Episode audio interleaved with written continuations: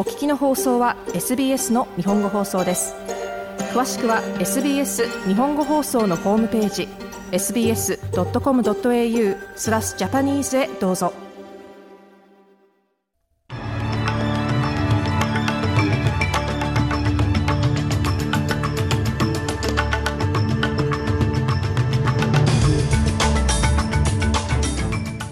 ではここでお伝えする主な項目です。西オーストラリアでは週末にかけて熱波が予報されています。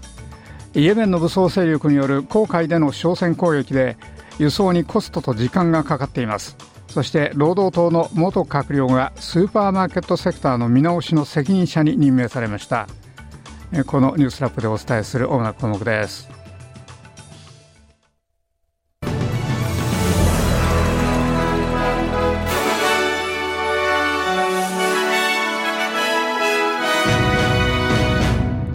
では、初めのニュースです。西オーストラリアの一部の人々は極端で激しい熱波の状態に備えるよう警告を受けました。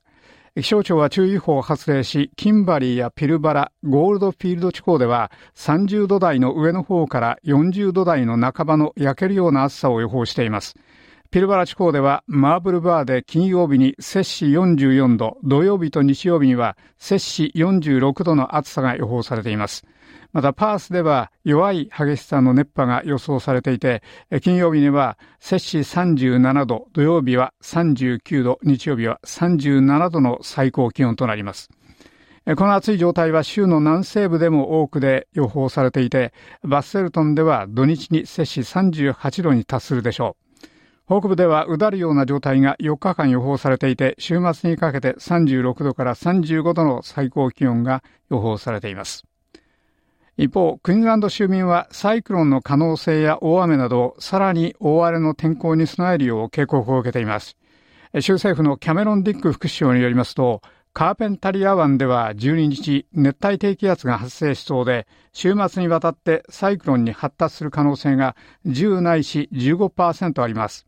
ハリー・クラーク上級予報官はチャンネル9に対して、北クイーンズランドでは急な洪水の可能性があるかもしれないと述べました。We could see rainfall totals in the order of 50 to 150 millimetres across parts of the North Tropical Coast over the next 24 to 48 hours. We do see the risk of flash flooding. So there's smaller creeks and streams that are 熱帯海岸の一部にわたって50ミリから150ミリ台の雨が降る恐れがあります。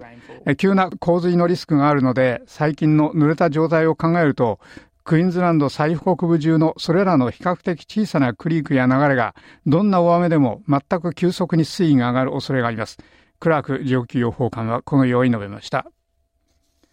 イエメンの風刺者武装勢力による航海での攻撃が激化しているため、海運会社はそのルートをバイパスして、アフリカの希望法周りのルートに変えており、時間とコストが大幅に増えました。国連の安全保障理事会は11日、風刺派に航海での海上交通を標的にするのをやめるよう要求する決議案を可決する見込みです。決議案は2023年11月19日以来、風刺者が行った少なくとも二十数回の商船に対する攻撃を最も強い言葉で非難しています。決議案はまた風刺派に対し、世界の商業を妨げ、航海の権利と自由や地域の平和と安全保障を危うくするような、その攻撃をやめて直ちにやめるよう要求しています。エジプトとヨルダンはイスラエルによるガザ地区のいかなる再占領にも反対すると警告し、住民が帰宅を許されるよう訴えました。また、アラブ諸国のリーダーは、パレスチナ当局のマームド・アバス議長と会談しました。イスラエルは数ヶ月続くと言っている軍事作戦を進める一方、アバス議長はエジプトやヨルダンの首脳とともにパレスチナ人を彼らの土地から追い出すいかなる計画にも反対することを改めて表明しました。イスラエルのハマスに対する戦争が大部分のガザの住民を南方のエジプト国境に向けて押しやるにつれてエジプトの言うそのリスクは高まっています。ヨルダンは国境を接するイスラエルの占領するウエストバンクでユダヤ人入植者によるパレスチナ人への攻撃と不安定が強まっているのを懸念しています。これはこの目撃者が説明するようにガザのデイル・アルバラへのイスラエルの空爆で少なくとも7人のパレスチナ人が殺された最中のことです。The men were working here. They struck this building and parts of the missile hit two men and cut them to pieces. The workers here その男たちはここで働いていました。彼らはこの建物を攻撃し、ミサイルの一部が2人に当たって彼らをバラバラにしました。ここの従業員です。あなたがここで見るように、その血と体の一部がそこら中にあります。これが人生でしょうか。目撃者でした。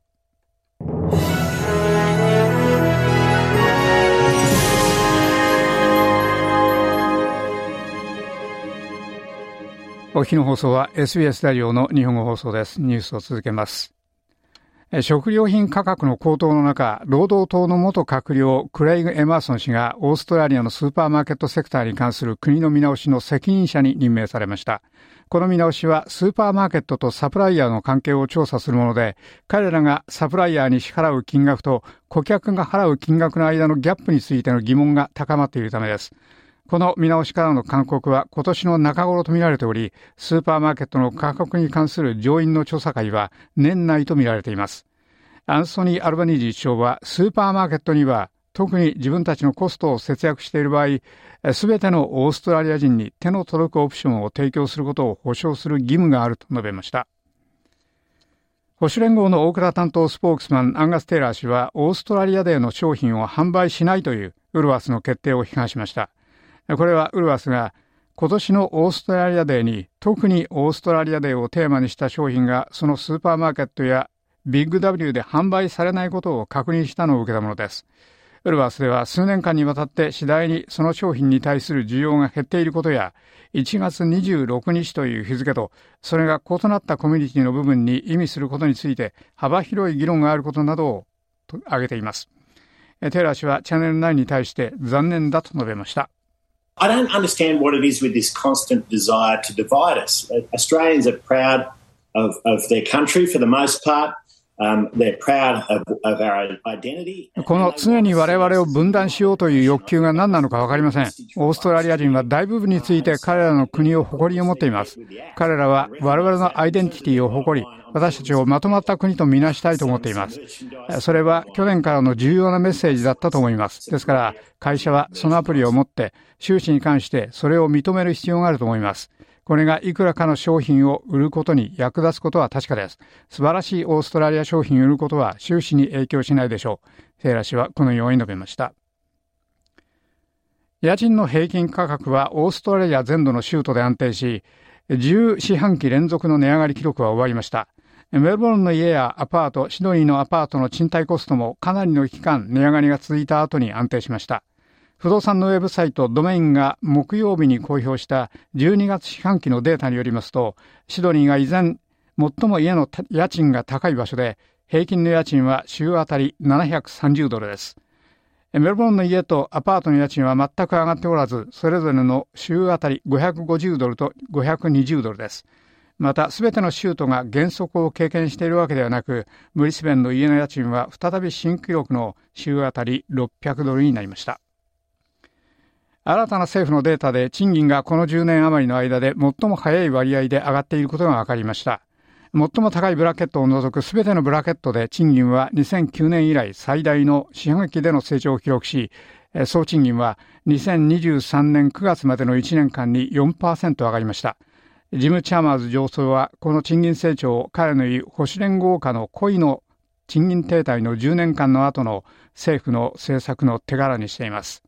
しかし、消費者物価指数はまだ5%の上昇で、実質賃金は依然インフレに脅かされています。エルビス・プレスリーのファンは青いスウェードの靴を履いてオーストラリア最大のエルビスのお祭りのためにオーストラリアの農村部へ揺られていく用意があります。数百人の熱狂的なロックンロールファンが11日、シドニーのセントラルステーションからエルビスエクスプレスに乗ってパークスエルビスフェスティバルに向かいました。中西部への6時間の旅で乗客たちは座席にくつろいでエルビスに捧げるローミングアウトのパフォーマンスを楽しむことは確かです。ジェイルハウスロックでお祝いするこの祭りは31年目で小さな農業の町パークスに2万5千人の訪問客を引きつけ1300万ドルをもたらします。この男性はチャンネル7に対してフェスティバルが始まって以来生き続けていると述べました。I was actually set up by my friends at a karaoke when it was tape and, and sheet music, and I got to sing Johnny B. Goode. I filled a dance floor. 私は実際に録音したテープと楽譜で友達にはめられましたそして同じジョニー・ビー・グッドでダンスに加わりました私は友達とゴルフ旅行から帰って歌のレッスンを始めましたそして今31年後もまだエルビスをしていますともかく大変多くの異なったエルビスの時代がありますがいつでも誰かが大好きな何かがあります。それがゴスペルであろうと映画のロックンロールであろうとです。みんなエルビスの映画を見ました。それはかっこよかったでしょう。彼らは31本の映画もするでしょう。エルビスファンでした。以上 SBS 日本語放送週刊ニュースラップでした。